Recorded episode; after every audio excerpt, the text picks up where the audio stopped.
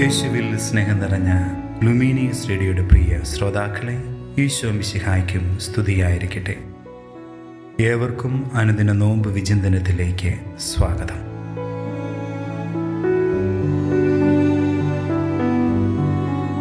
ലുക്കാട് സുവിശേഷം ഇരുപത്തിമൂന്നാം അധ്യായത്തിൽ ശതാധിപൻ പറഞ്ഞു വയ്ക്കുന്ന ഒരു കാര്യമുണ്ട്. ഈ മനുഷ്യൻ തീർച്ചയായും നീതിമാനായിരുന്നു എന്ന്. ഈശോയുടെ പീഡാനുഭവം കുരിശുമരണവും ഉദ്ധാനവും എല്ലാം ധ്യാനിക്കുമ്പോൾ ഈശോ നീതിമാനാണെന്ന് പറയുന്ന ശത്രുപക്ഷത്തുള്ള രണ്ടു പേരാണ്. ഒന്ന് പീലാത്തോസും രണ്ട് ഈ ശതാധിപനും. ശതാധിപൻ എന്ന് പറയുമ്പോൾ ഉയർന്ന അധികാരമുള്ള റോമൻ പട്ടാളക്കാരനാണ് എന്നാണ് പറയുക.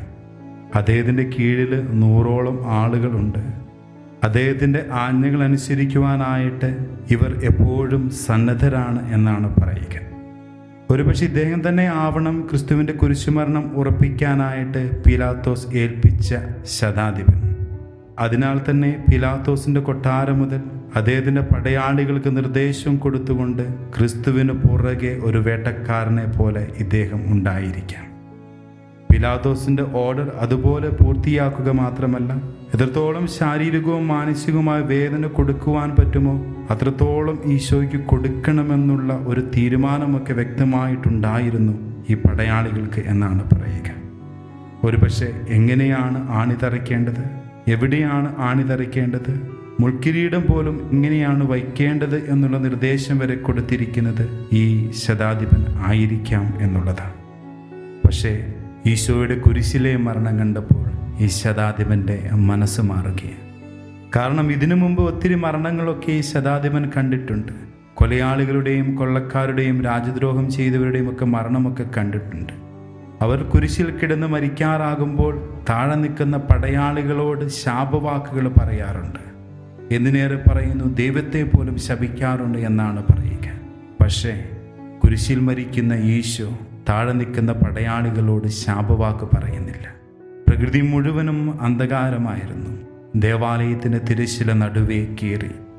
അവസാനം ഒന്നു മാത്രം പറഞ്ഞു പിതാവെ അങ്ങയുടെ കരങ്ങളിലേക്ക് എന്റെ ആത്മാവിനെ സമർപ്പിക്കുന്നു എന്ന്. ആ വാക്കോടുകൂടി അവിടുന്ന് മരിക്കുകയാണ്.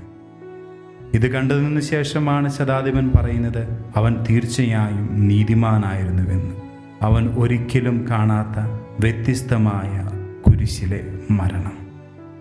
കുരിശിൽ ഒരിക്കലും കാണാത്ത ഒരു മരണത്തിന് സാക്ഷ്യം വഹിച്ച ശതാധിപൻ.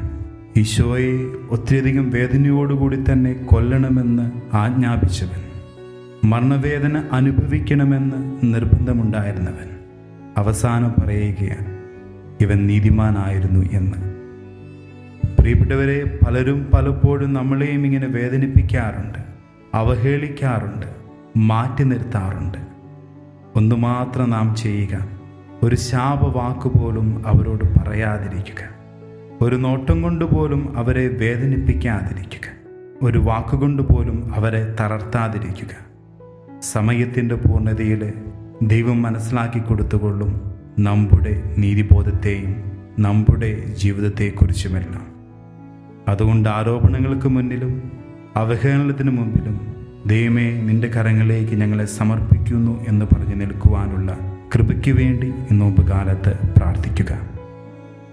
രണ്ടാമതൊരു ചിന്ത എന്ന് പറയുക പലരുടെയും മരണങ്ങൾ നമുക്കും ചില തിരിച്ചറിവുകളൊക്കെ നൽകുന്നുണ്ട്. ജീവിച്ചിരിക്കുന്ന സമയത്ത് നമ്മൾ പലരെയും സ്നേഹിക്കാറില്ല പലരെയും ശുശ്രൂഷിക്കാറില്ല പലരെയും പരിഗണിക്കാറില്ല. മരിച്ചു കഴിയുമ്പോഴാകാം നാം പലപ്പോഴും ചിന്തിക്കുന്നത് ഒന്നു കൂടുതൽ ശ്രദ്ധിക്കാമായിരുന്നു. ഒന്നും കൂടെ പരിഗണിക്കാമായിരുന്നു. ഒന്നും കൂടെ സ്നേഹിക്കാമായിരുന്നു. ഒന്നും കൂടെ അകലാതിരിക്കാമായിരുന്നു. അതുകൊണ്ട് പ്രിയപ്പെട്ടവരെ നമ്മുടെ പ്രിയപ്പെട്ടവരുടെ മരണവും കുടുംബത്തിലെ മരണവും നമുക്കും ചില തിരിച്ചറിവുകൾ നൽകുന്നുണ്ട്. ആ തിരിച്ചറിവുകൾ നോമ്പ് കാലത്ത് തമ്പുരാനിലേക്ക് നമ്മളെ കൂടുതൽ വളർത്തുകയും തമ്പുരാനിലേക്ക് നമ്മളെ അടുപ്പിക്കുകയും ചെയ്യട്ടെ. ഈശോ മിശിഹായ്ക്കും സ്തുതിയായിരിക്കട്ടെ.